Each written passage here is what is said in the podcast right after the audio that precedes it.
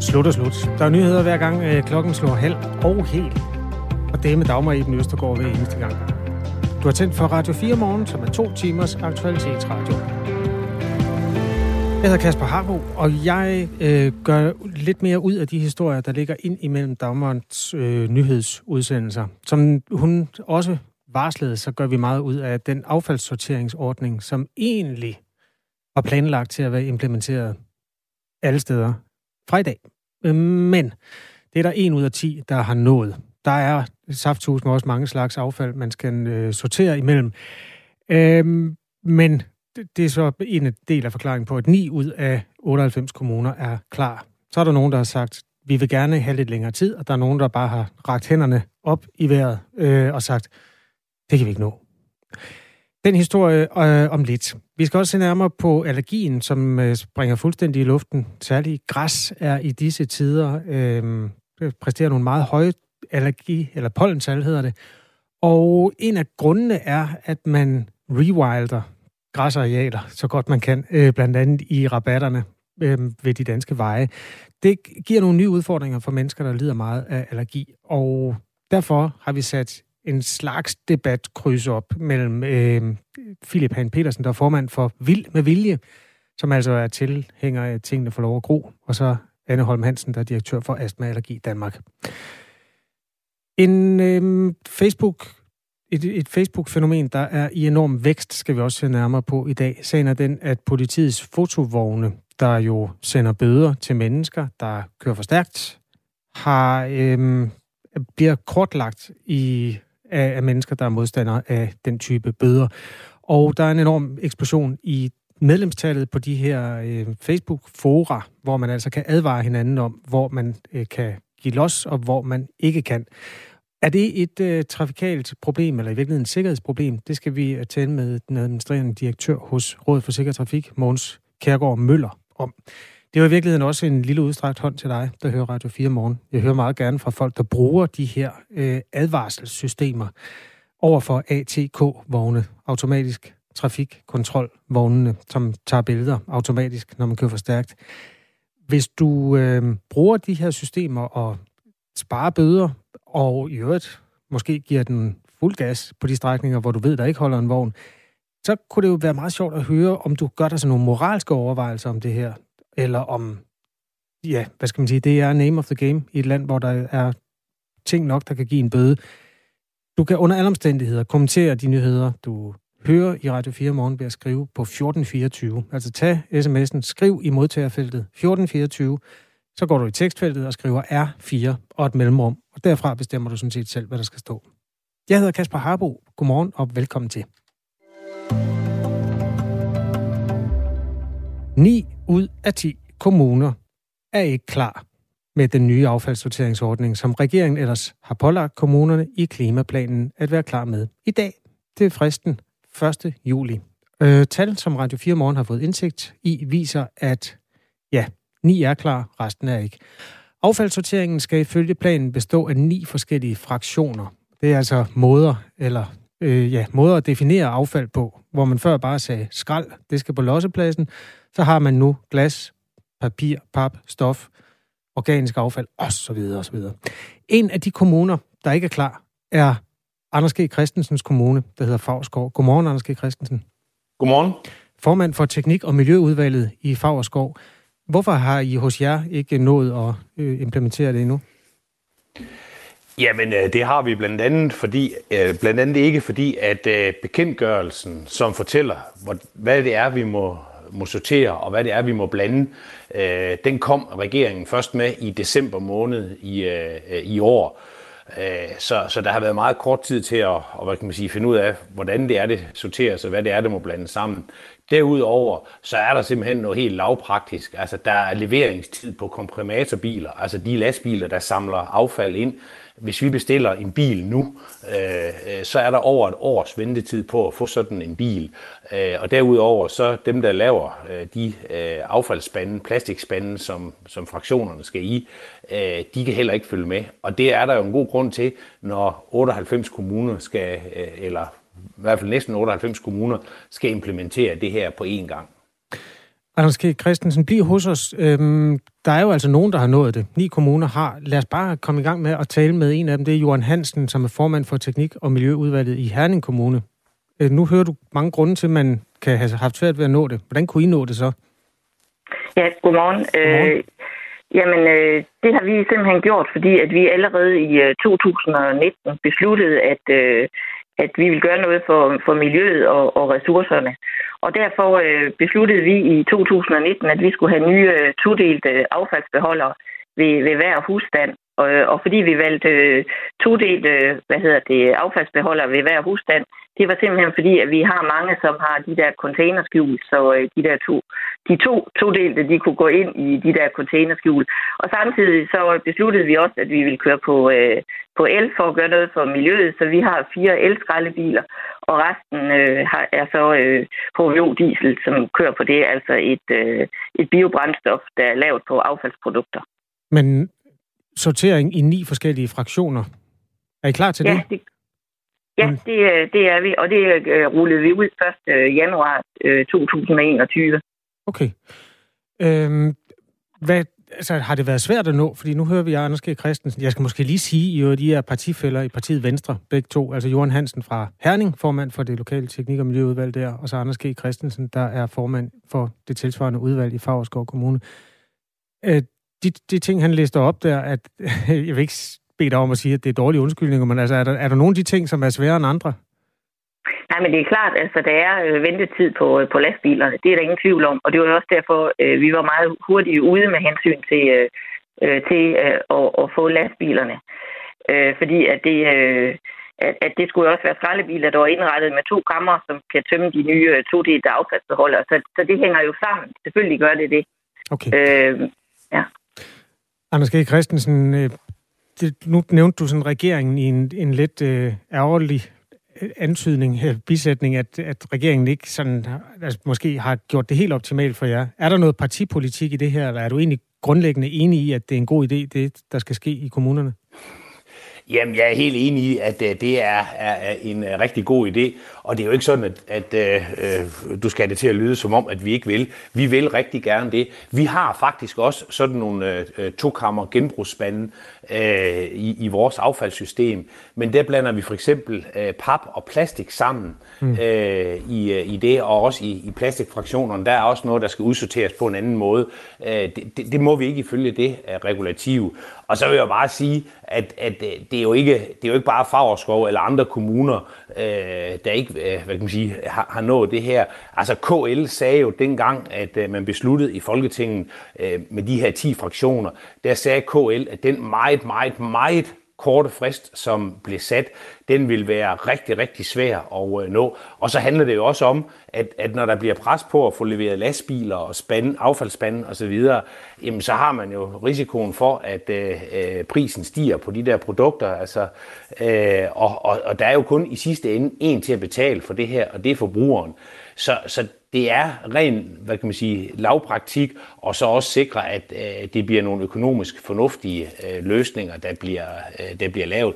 Vi vil rigtig gerne øh, øh, udsortere, øh, og, og det kan vi også se på vores genbrugsstationer, at vores borgere gerne vil. Så, så det er øh, ren praktik, og så også jo fordi, at som sagt, øh, det, det reglement eller det regelsæt, som, øh, øh, som vi skal køre efter, altså den bekendtgørelse kom først i december måned øh, ja. øh, sidste år. Anders K. Christensen og Jørgen Hansen er altså med fra de øh, stedlige øh, teknik- og miljøudvalg i henholdsvis Favreskov og Herning Kommune. To jyske kommuner. Jeg kommer lige med lidt fakta i den her sag. Øhm, der er jo nogen, der har fået dispensation, hvilket betyder lidt længere tid til at arbejde med, og har nu til 31. december 2022, det er altså halvandet år fra nu, til at få indført affaldsordningen, hvor der skal sorteres i de her ni typer. Og jeg kan da lige løbe dem igennem. Der er altså madaffald, restaffald, tekstil, metal, plast, glas og flasker, pap, papir og farligt affald. Pap og papir er altså ikke det samme længere.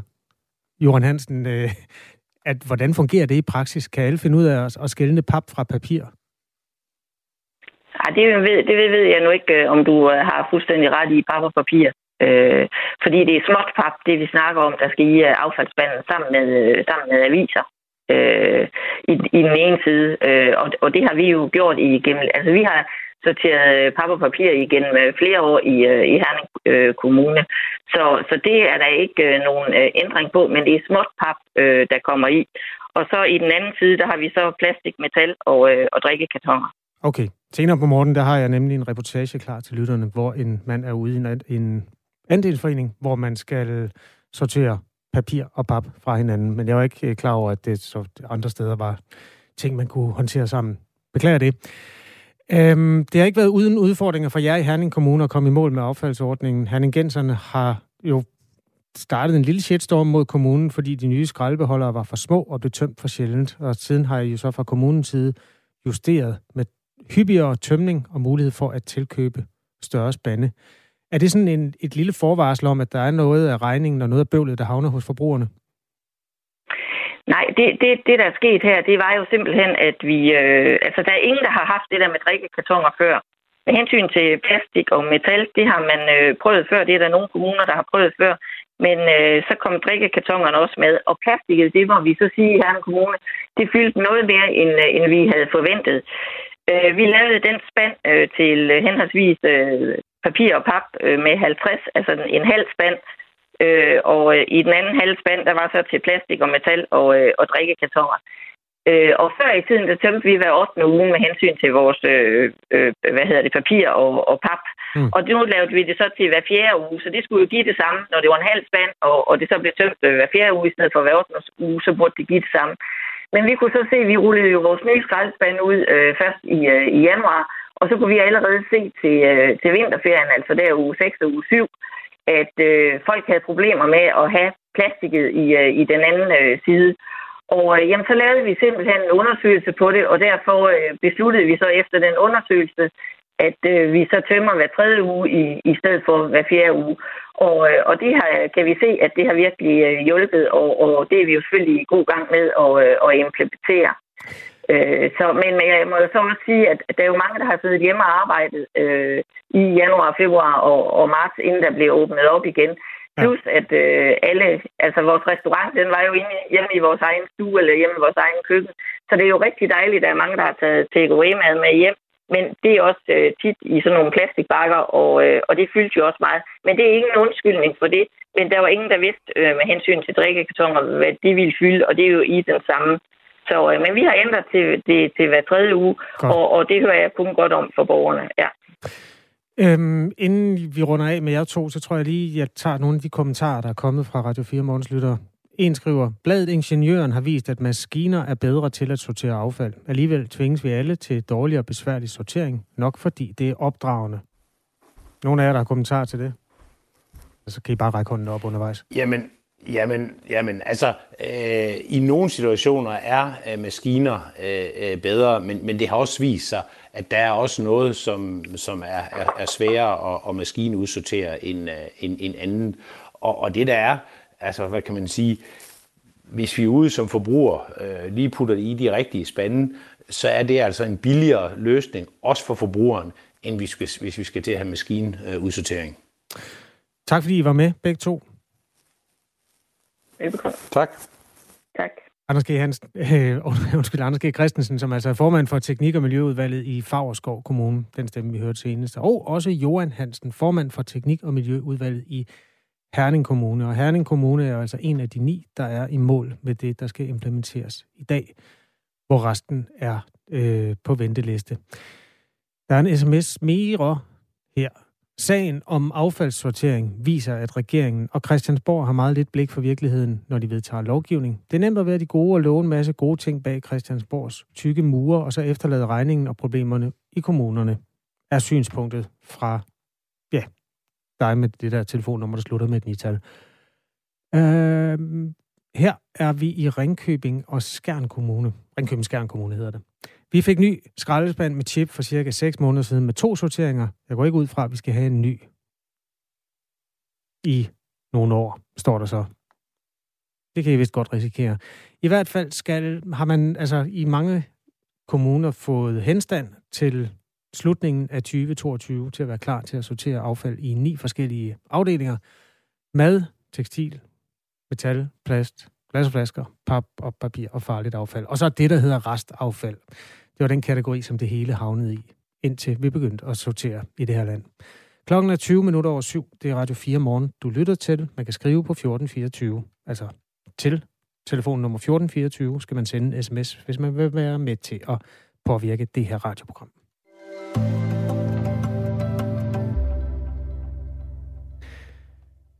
Fokus på mere vild natur bliver jo større og større. Det betyder blandt andet, at græsplæner og græsmarker mange steder får lov at gro. Det er smukt, og det er pænt, og det er godt for insekterne, men det giver også kløende øjne og næser, der løber hos pollenallergikeren. Det interessante spørgsmål er, om det er et vilkår, eller om det høje, vildgroende græs er gået for vidt. Det spørgsmål kan jeg både kyle ud til de mennesker, der lytter med, og også tale med de gæster, som skal være med os nu. Anne Holm Hansen er direktør for Astma Allergi i Danmark. Godmorgen. Godmorgen. I retter kritik mod de mange græsplæner og marker og rabatter, der i stigende grad får øh, lov at vokse frit i den vilde naturs tegn. Hvorfor? Jamen det gør vi, fordi øh, udover at græs faktisk overhovedet ikke øger biodiversiteten, så øh, signerer den altså også øh, tusindvis af mennesker, når den får lov at blive høj og blomstre. Og det gør den ved at give ud over hyggelæbersymptomer, men løbende næse og øjne, og faktisk også give værtrækkelsesbesvær for dem, som har astma på grund af græspollen. Øh, så øh, det, det er en dårlig kombination, og græs øh, er jo ligesom skvallerkål. Det, det dræber jo alting, så øh, det tager pladsen fra de vilde markblomster, som egentlig er meningen med det hele, og som faktisk er gode at have, både for allergikere og for biodiversiteten. Så du mener, hvis man slår græsset, så vil blomsterne blive stående?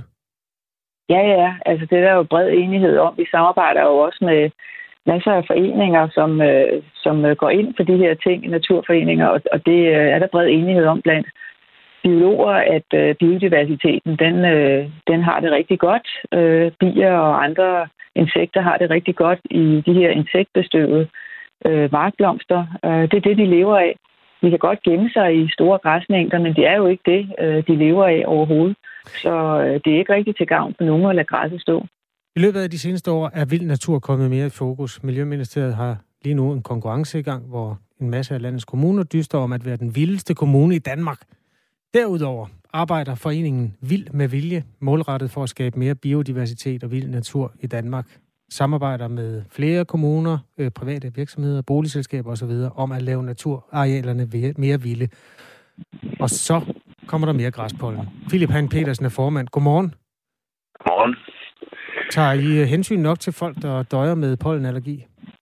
Altså, jeg skal være ganske ærlig at sige, at det ikke er det, der er hovedfokus, når vi øh, udruller altså vildere arealer til gavn for biodiversiteten. Men omvendt kan man sige, at formålet med de her vilde arealer er netop at opnå et rigere blomsterflor af, af blomstrende urter, og ikke nødvendigvis blomstrende græsser. Fordi græsserne i det danske landskab er allerede meget dominerende. Øh, der er helt sikkert insektarter, der er afhængige af græsser, men, men de er typisk ikke så sjældne, med mindre det er nogle meget nøjsomme græsser, sjældne græsser, de, de går på. Mm. Øhm, så, så egentlig så gælder det ikke om at, at opnå en masse blomstrende græs, når man laver vild med viljeområder. Det gælder om at, at øge blomsterflådet af, af vilde urter. Og det kan man så arbejde med, øh, med slåning på. Altså, hvordan man slår betyder noget i forhold til, hvor mange blomstrende urter man kan få. Vi har kravlet ned i et meget teknisk detalje omkring, hvordan man får flest blomster, og det er også interessant. Men jeg tror næsten, vi skal starte med det principielle i det, nemlig at jo mere græs der er, desto mere nyser folk. Hvorfor er det, I hejser det flag i Astma Allergi øh, Danmark, Anne Holm Hansen? Men det er jo egentlig fordi, øh, vi synes jo egentlig, det er et godt formål, de har i Vild med Vilje om at øge biodiversiteten. Og, øh, og også det at øge mængden af markblomster i det hele taget. Øh, og så er vi jo kede af, hvis vi kan se, at man faktisk øh, måske misforstår øh, det her budskab en lille smule, fordi græs jo er en meget dominerende vækst, som tager plads for de vilde markblomster, hvis det får lov til det. Anne Holm Hansen, jeg vil egentlig hellere have dig til at tale om allergikere i første omgang, fordi det bliver så teknisk. Jamen, det kommer jeg også frem til. Det, det kommer jeg også frem til. Også ja. så, så derfor så øh, vil vi jo rigtig, rigtig gerne have den her, øh, at man fremmer biodiversiteten her, fordi det gavner allergikere rigtig meget og, øh, og gå blandt øh, vilde markblomster generer ingen, og heller ikke allergikere overhovedet. Så vi har faktisk i mange år øh, øh, agiteret for, at man øh, fremmer markblomsterne rundt omkring. Men øh, græs øh, er jo en gammel opfindelse, Anne Holm Hansen. Hvorfor er det, at græs bliver så meget større et problem i de 3-4 uger, hvor der flyver pollen, ved at det er længere i nogle rabatter og nogle vilde områder? Ja, altså sådan en omgang øh, tør græs, der, det, der er jo rigtig, rigtig mange øh, pollen fra det, og, øh, og det generer altså mennesker med, øh, med allergi rigtig, rigtig meget. Så øh, græsplæner skal efter vores opfattelse holdes øh, lavt. Øh, de skal slås, hvis man absolut vil have dem, og det er der jo mange steder, der har. Det kommer også an på, hvor de her ting de er henne. Hvis du har en fodboldbane, så øh, skal græsset jo holdes lavt, og det generer øh, ikke øh, pollenallergikere. Øh, så det er, når det får lov at vokse, at det er det helt store problem for pollenallergikere, og det er altså mennesker, der bliver syge af det her. Øh, det skal vi, øh, det må vi lige konstatere. Philip Han Petersen, hvor meget fylder det for jer i Vild med Vilje, når du hører den type øh, historier her fra Astma Allergi Danmark? Jamen, det er da noget, der altså, Øh, vækker min opmærksomhed og også får mig til at overveje, hvordan kan vi så øh, øh, begrænse mængden af, af græspollen fremadrettet i nogle af de her vild med viljeområder. Det er som sagt også hensigten at begrænse græssernes vækst. Det kan ikke undgå at blive lidt teknisk, hvordan man så gør det.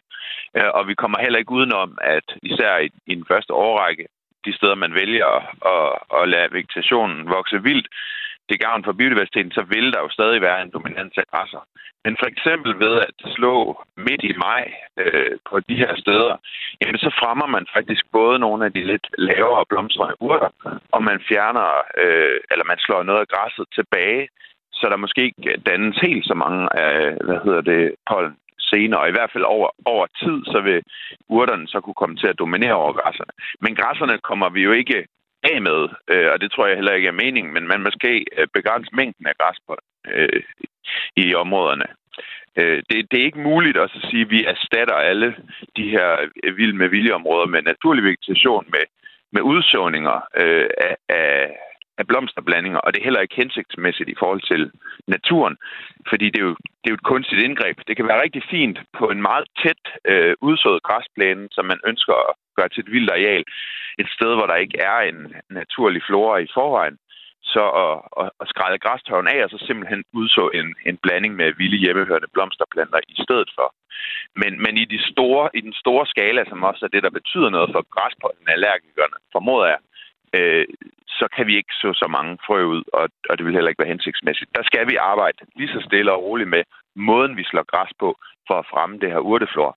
Og hvis man holder plænen tæt klippet, så kan man ikke opnå øh, den biodiversitet, man kan ved at slå øh, mindre hyppigt. Altså, mm. det vi anbefaler typisk på, på, på, på mange af de arealer er jo to gange årlige slåninger, hvor man samler afklippet op, og på den måde fjerner man noget næring og begrænser de hurtigt voksende græsser og urter og fremmer de lidt mere nøjsomme arter og, og okay. får flere blomster over tid. Anne Holm Hansen, en kort replik her til det, du hører. Mm. Ja, altså, jeg kan bare sige, at øh, det vi oplever i øjeblikket fra Asmalgi Danmarks medlemmer, det er, at de ringer ind og fortæller os om, at øh, alting det bare får lov at stå i visse kommuner. Og det er jo øh, det, vi er rigtig, rigtig kede af, at man måske ikke helt har, har, har forstået det her med de vilde markblomster. Fordi hvis du bare tager det her som en sparehandling og siger, okay, nu skal vi ikke ud og slå øh, plænerne længere, og øh, de store områder, vi lader bare græsset gro, jamen så har du altså øh, mange tusind mennesker, som bliver reelt syge af det her, og det, øh, det kan jo ikke være nogen, der er interesseret i. I hvert fald øh, at det er fuldstændig urimeligt at lade, sundhed, øh, øh, øh, lade sundheden øh, efterlade sundhed på den her måde. Øh, det går jo ikke. Ja, og der er nyheder om lidt, så det er en, en, en kort returnering der, Philip Han Petersen. Jamen altså, vi er heller ikke interesseret i, at der er vanvittigt meget græspollen, så vi vil meget gerne samarbejde med Astma Allergi Danmark om, hvordan vi kan få flere blomstrende urter og lidt mindre græs i landskabet. Det var en fornøjelse at bringe jer to sammen så. Øh, tak fordi I var med begge to. Det var så lidt. Selv tak. Anne Holm Hansen er direktør for Astma Allergi Danmark, og Philip Hahn Petersen er formand for den forening, der hedder Vild med Vilje. Skal vi så slå alle grøftekanter med en plæneklipper 10 gange om året? Det er der spurgt i en sms. Der er enorme arealer, som passer sig selv langs læhegn, veje osv. Godmorgen, skriver en anden. De steder, hvor grøfter og rabatter får lov at stå usået hen, kommer der hurtigt vilde planter og blomster, så selvfølgelig kommer den vilde natur og insekter før allergiramte. Vi skal lære ikke altid at sætte os mennesker over alt andet, skriver Jens. Kenneth foreslår, at vi asfalterer hele verden. Så også fremtidige generationer bliver allergikere. Brainstormen kører på sms til nummer 1424. Det her er Radio 4 Morgen med Kasper Harbo og nyhedsvært Dagmar Iben Østergaard klokken halv syv.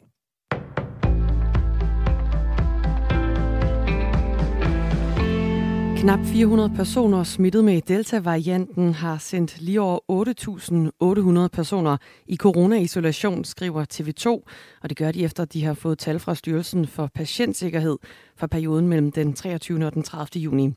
De mange tusinde er sendt i isolation, fordi de er nære kontakter til smittede eller nære kontakter til en nær kontakt. Myndighederne er nemlig ekstra forsigtige, når det kommer til den nye coronavariant, der tidligere var kendt som den indiske variant. Og det er ude af proportioner, at man skal isolere helt ud i tredje led, hvis en person testes positiv for delta-varianten af coronavirus. Det mener Dansk Erhverv, hvor Lars Ramme Nielsen er chef for turisme og oplevelsesøkonomi. For det har store konsekvenser, hvis for eksempel alle tjenere på en restaurant kommer i isolation, siger han. Vi oplever, at i en servicesektor, som i forvejen er udfordret på mangel på hænder, der er der ganske mange, som må blive hjemme på grund af den her karantæne. Det, som mange frygter, det er jo virkelig, at hele butikker, hele hoteller, hele restauranter bliver lagt ned og i en periode må lukke. Og det er ude af proportioner med den smitte, det smittetryk, der er i Danmark. Flere steder i landet bliver du nu testet for coronavirus efter toiletbesøg. I et nyt nationalt forsøg skal spildevandet undersøges på 20 rensningsanlæg over hele landet i løbet af den kommende måned. Smittet med coronavirus udskiller nemlig virus med afføringen, inden de udvikler symptomer. Og overvågningen af spildevandet kan være et centralt element i den, element i den fremtidige epidemikontrol, det siger Jesper Gamst, der er administrerende direktør i Eurofins Danmark, der står for at analysere spildevandsprøverne for coronavirus. Det er de byer, hvor vi kan se, at kroneniveauet er stigende, jamen et, man kan bede om, at de bliver testet. To, man kan gå opstrøms og finde ud af, hvad er det for byområder, øh, vi har udbrudt i. Og så kan man målrette sin testning øh, hvad hedder det, i de områder, hvor, hvor vi har udbruddene. Men med andre ord, man kan også spare testning i de områder, hvor der ingen udbrud er. Enkelte steder i landet er spildevand tidligere blevet testet i mindre forsøg og undersøgt for corona. Det gælder blandt andet på Bornholm og i København. En flere dage lang fejring af Kinas Kommunistpartis 100-årsdag kulminerer i dag med ceremonier på den himmelske fredsplads i Beijing. Hovedbegivenheden er en tale af præsident Xi Jinping, som siden sin indsættelse i 2013 konstant har strammet Kommunistpartiets kontrol med landets 1,4 milliarder indbyggere.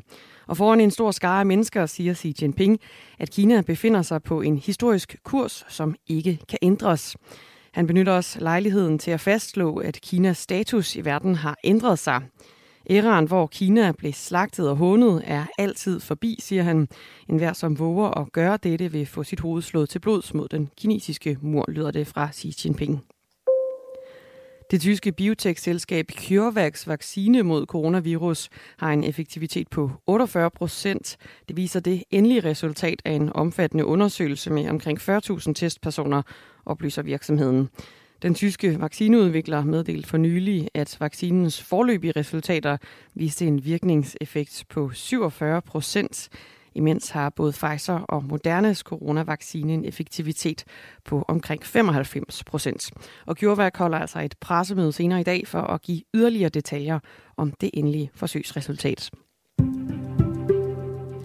Mod øst, der får man mere skydevejr i dag og perioder med regn eller med byer, og i resten af landet, der holder det mest tørt, og der kommer perioder med nogen eller en del sol de fleste steder. Temperaturerne lander mellem 15 og 23 grader, og vinden bliver let til frisk ved kysterne stedvis hård vind, og på Bornholm her til morgen op til kuling. Det var nyhederne på Radio 4 med Dagmar Eben Østergaard.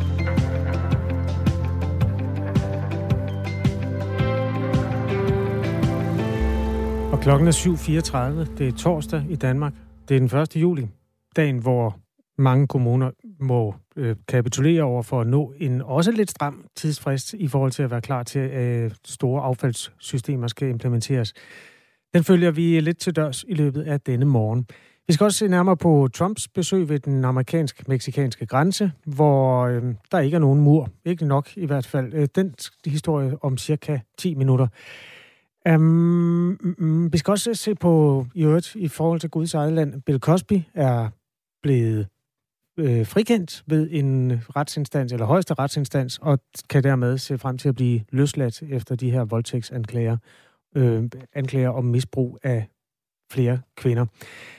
Den historie, og ja, nu skal vi simpelthen ud i trafikken. Klokken den er 7.35.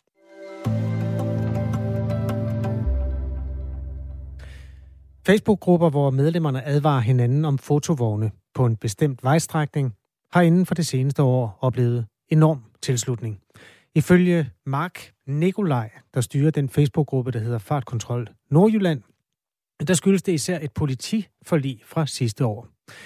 Øhm, men de her mange advarsler på Facebook kan også være en fare for trafikanterne, og det mener blandt andre Mogens Kjærgaard Møller, der er administrerende direktør hos Rådet for Sikker Trafik. Godmorgen. Godmorgen, godmorgen. Du gør der nogle øh, bekymringer i forhold til den her store tilslutning hos de Facebook-grupper, hvor bilister advarer hinanden. Hvorfor? Ja, bekymringen går mest i retning af, hvis man sidder og kører bil og konstant skal holde sig opdateret på, hvor Facebook nu siger, at bilerne står henne, så vil jeg sige, så har vi jo et helt andet problem. Fordi så har vi et problem omkring øh, uopmærksomhed, og det ved vi jo er en af de aller, aller største dræber ude i trafikken. Så hvis man virkelig øh, skulle kunne benytte det her som et effektivt, lad os kalde det våben, mod øh, de her fotobiler, som grundlæggende jo tjener et godt formål, det kan vi jo vende tilbage til, øh, jamen så sidder man jo og foretager sig alt andet end at have fokus på trafikken. Og det synes jeg da bestemt er bekymrende, hvis det er en realitet. Men ved du, at det er en realitet, eller tror du, det er en realitet? Man kan jo også bare lige tjekke den app, mens man holder stille, og så køre ud på vejene. Du, du, du må heller ikke tjekke noget som helst, mens du holder stille, men du kan selvfølgelig køre ind til siden løbende, og så se, om, øh, om der er noget på appen. Du må ikke tjekke din mobiltelefon heller i lyskryds eller andre steder. Den skal, ikke, den skal simpelthen være væk øh, fra, fra, fra sendefladen, når at du øh, kører bil. Altså kør bil, når du kører bil. Jamen, men, det var heller ikke det, jeg sagde. Jeg siger, at man kan tjekke den, inden man øh, kører ud på vejene. Ja, men det kan man selvfølgelig, øh, og det kan da også være, at der er nogen, der gør det. Øh, jeg vil så sige, at de her fotovogne, de øh, skifter jo relativt hurtigt position, og og jeg har jo godt set, at der er flere af de her, her øh, grupper, hvor at man samler sig på Facebook. Øh, jeg tror, hvis man øh, sådan helt almindelig søndag skal ned og hente morgenbrød, så tvivler jeg på, at de fleste af de der medlemmer af de her Facebook-grupper, de går ind og tjekker deres, øh, deres Facebook for at se, om bilen nu holder nede ved slagteren, eller nede i krydset, eller hvor den plejer at holde. Det, det tvivler på. For mig så virker de her Facebook-grupper, selvfølgelig de har deres klare berettigelse. Det er jo nærmest et statement, og det er jo et øh, demokratisk fænomen som gør, at man selvfølgelig, kvæg det, at man tilmelder sig sådan en gruppe, har mulighed for at markere, at det her, det synes man, øh, det vil man godt lige vise, at her har man altså en holdning. Så jeg tror, det er primært det, som er selve Facebook-gruppens funktion, og jeg tvivler på, at den har meget reel effekt i forhold til selve det at undgå at ryge ind øh, og få et smukt billede af sig selv, hvis man har behov for at ligge og køre for hurtigt. Har du dokumentation for det, at de, øh, de ikke får noget ud af at være medlemmer?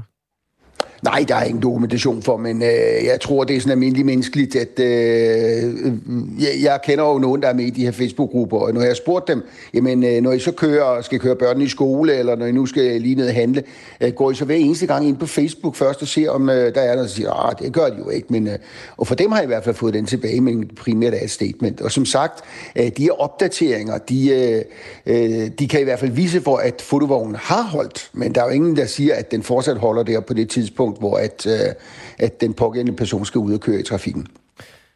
Stemmen, du hører i din radio, er Mogens Kærgaard Møller, administrerende direktør hos Rådet for Sikker Trafik. Vi fokuserer på Facebook-grupper, hvor tusindvis af mennesker samles i den øh, egenskab, at øh, de er trafikanter, og dermed kan advare hinanden om, hvor der holder fotovogne. De findes i mange øh, lokale varianter. For eksempel øh, Lolland og Falsters øh, fartkontrolgruppe har oplevet en stigning på flere tusind medlemmer de seneste måneder.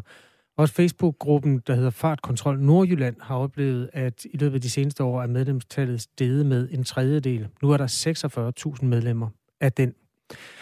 Øhm, I forbindelse med et politiforlig fra sidste år blev det besluttet at øge antallet af fotovogne fra de nuværende 82 til 107. Det er altså sådan, at man skruer det cirka en fjerdedel op. De ekstra fotovogne vil ifølge Justitsministeriet øge trafiksikkerheden og give et samlet overskud på 302 millioner kroner til statskassen. Måns Kærgaard Møller, det med pengene skiller vandene noget. Hvordan har du det med, at det skaber overskud til statskassen? Jamen, jeg har det jo sådan set fint med, at det giver overskud til statskassen. Det gør jo alt. Når folk laver ulovligheder, de får bøder, så giver du et overskud i statskassen. Så at man indregner det, der har jeg det sådan set ok med.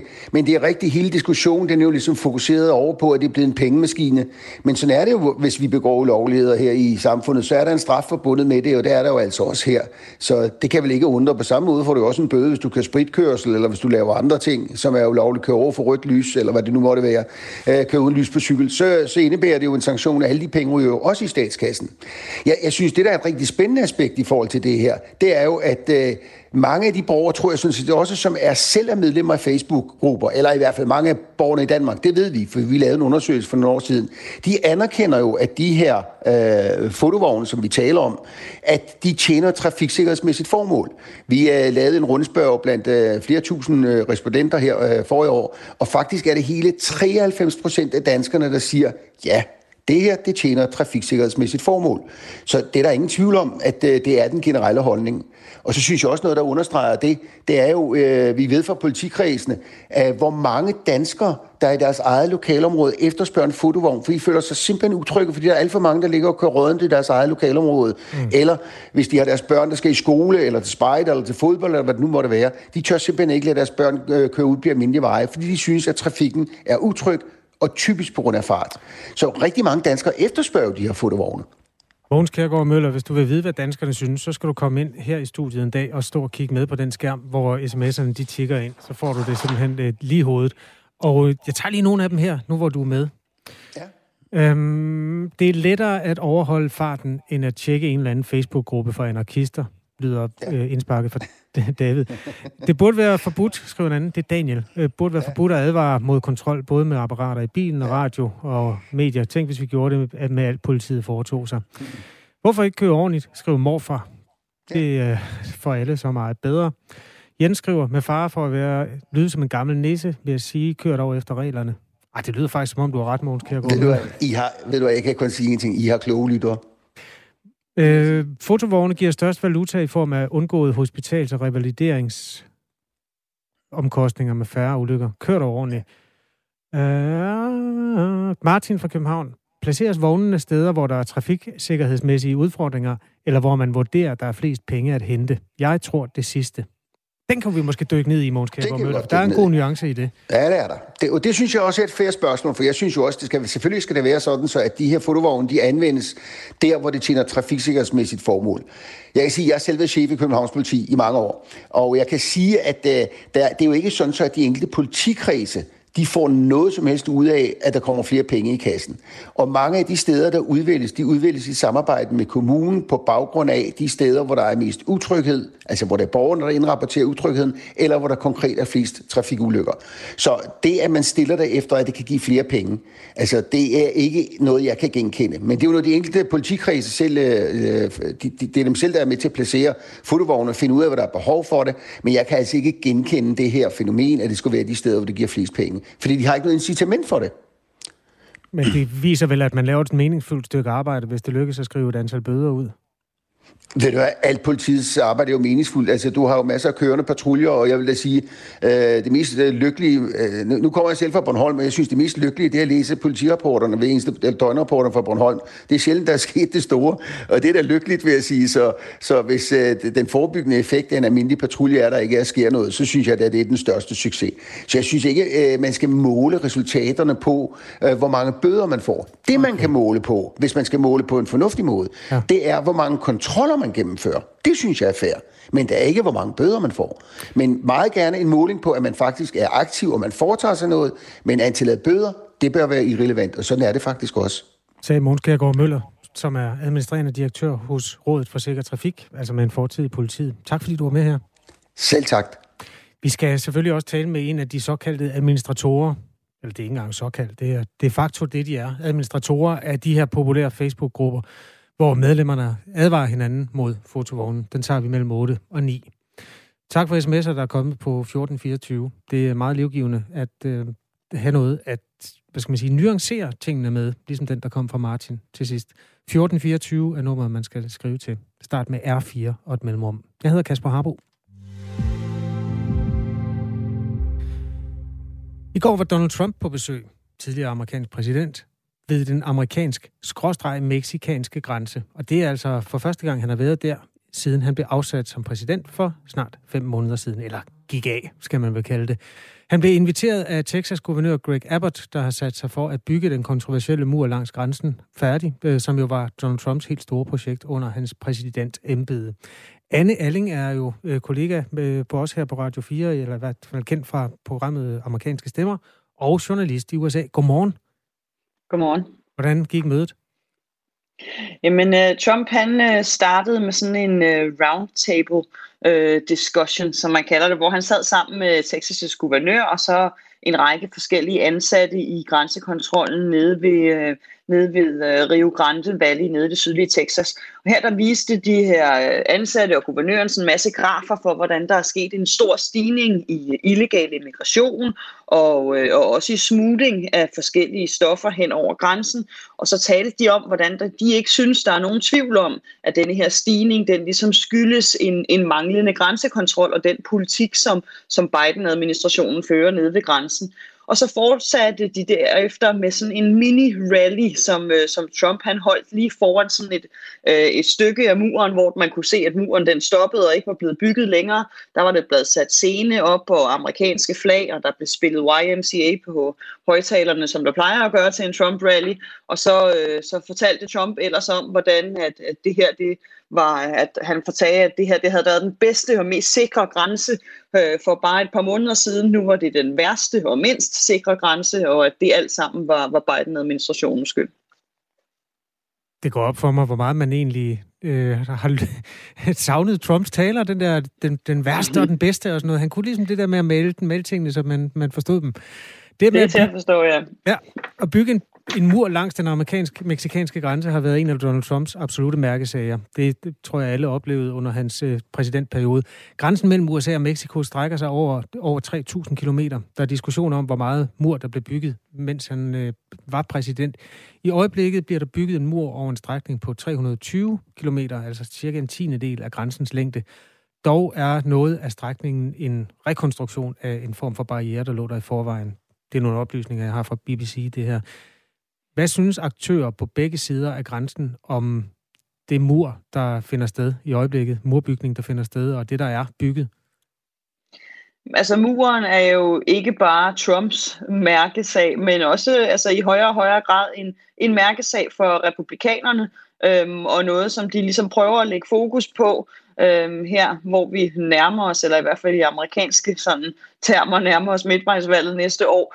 Øhm, og det de siger, det er, at muren det ligesom er det bedste middel til at stoppe denne her illegale immigration, øh, og især også altså smugling hen over grænsen, øh, hvor de siger altså, at det er nødvendigt at ligesom sætte en fysisk øh, blokade op. Og noget af det, en af grundene til, at Trump han også var nede ved, ved grænsen i går, det var fordi, at republikanerne nu prøver at, at køre en, en plan for, at man måske kan bygge denne her mur med sådan private midler, i stedet for, når nu Biden han har, øh, han har stoppet for de sådan nationale føderale midler, som Trump ellers ville bruge til at, at bygge muren for. Så det er republikanernes plan, Hvorimod altså, at demokraterne og også grunden til, at Biden han har trukket de her penge tilbage til at bygge muren, jamen det er, at det er alt for dyrt, og så siger de også, at det er altså fysisk umuligt at bygge en mur på, på så altså tusind kilometer, flere tusind kilometer lang en strækning hen over bjerge og ørkenområder og gennem øh, altså floder, og de siger, at det simpelthen ikke er muligt,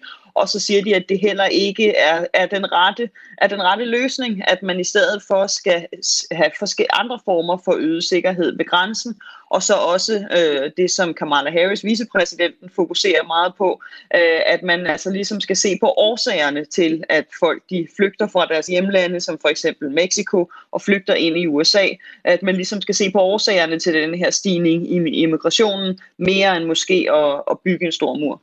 For uden immigration, prøv lige at beskrive nogle af de problemer, som den her mur skal løse. Det kommer jo ikke af ingenting. Der, der er masser af sådan, uh, kriminelle forhold, der foregår omkring uh, den grænse der. Hvad er det, der man, man forestiller sig at kunne dæmme op for? Altså hvis man ser på tallene for eksempel, så bare i maj måned, der kom der mere end 180.000 immigranter hen over, over grænsen. Og rigtig mange af dem, jamen de kommer illegalt ind over grænsen, og rigtig mange af dem er, er børn. Øh, og det er noget af det, der virkelig er blevet fokuseret meget på, altså de her uledsagede børn, som kommer ind over grænsen, og som så ligesom bliver, bliver taget af grænsekontrollen, men som der så er et stort problem med, hvad man skal gøre ved de her børn.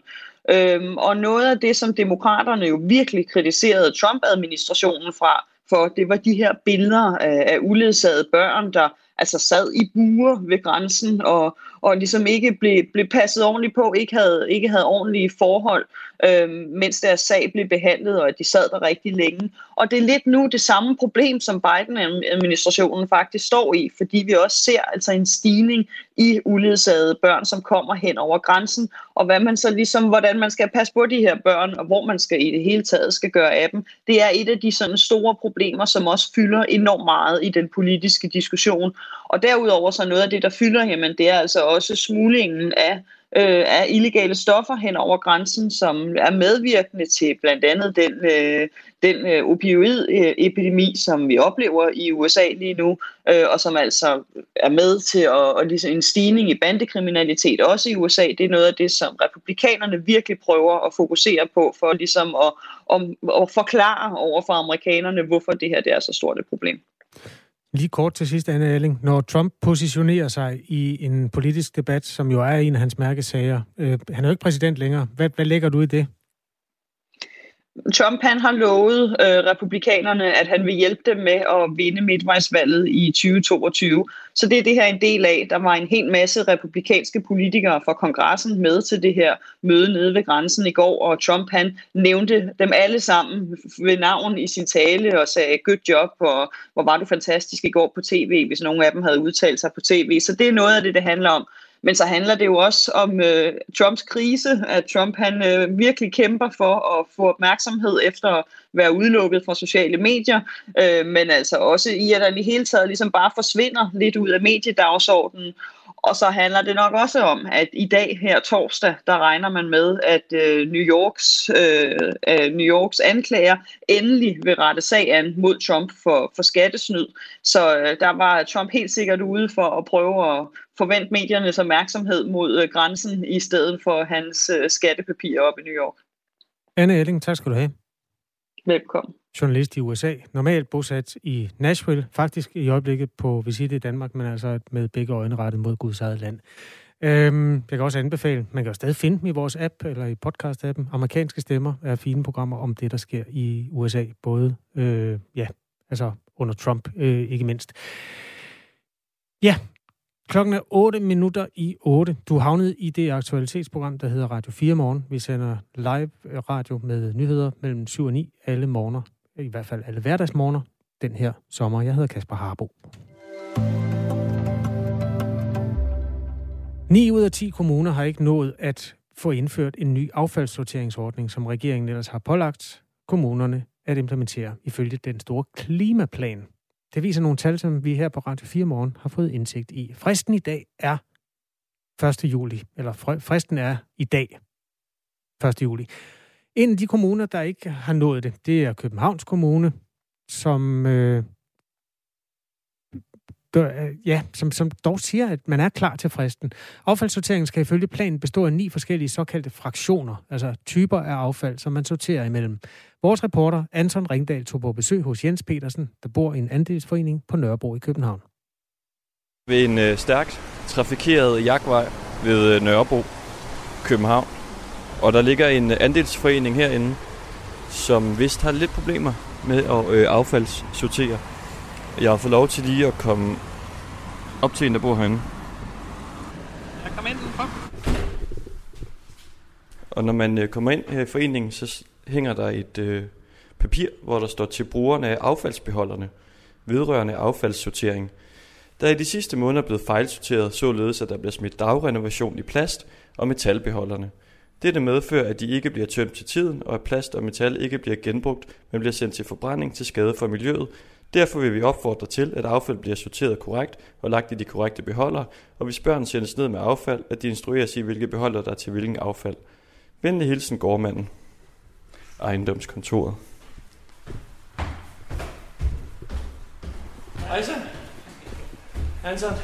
Jens. Hvor langt op? Ja, typisk det lige på 5. eller 4, ikke? Jo. Hvad, hvad er det, du hedder? Jeg hedder Jens Petersen. Og du øh, bor?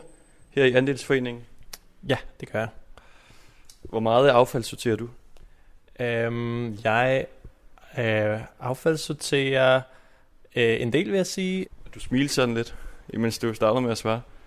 Ja, det øh, er fordi, at, øh, at der er jo mange øh, kategorier, og, øh, og ja, altså de fleste af dem giver jo lidt sig selv. øhm, men der er selvfølgelig også nogle, nogle gråzoner, hvor, det, hvor man nogle gange kan være lidt i tvivl om, hvad der er det rigtige og det forkerte. Men heldigvis er der jo nogle guides nede på, på skraldspandene, man kan følge. Det, er, som jeg oftest er i tvivl om, det er, hvor rene ting skal være, før de må gå i en, i en bestemt kategori. Især øh, ting, der har madrester på sig. Øhm, om det er, øh, du ved, øh, konservesdåser, eller øh, plastik yoghurtbeholder, eller hvad det nu kan være. Ja. Okay. Og jeg kunne læse, der var en seddel nede i opgang, om at der er mange i foreningen, der smider deres øh, affald ud i de forkerte øh, container. Hvordan kan det være, tror du? Øhm, men jeg vil kunne forestille mig, at der er, er nogen, som måske ikke har været opmærksom på, hvordan skraldsorteringen øh, helst skal være. Må jeg prøve at se din skraldespand? Hvordan det ser ud? Hvid altså, låge, guld øh, håndtag. Her under vasken har vi den klassiske øh, alt muligt skraldespand øh, til det, som ikke rigtig passer ind i de andre kategorier.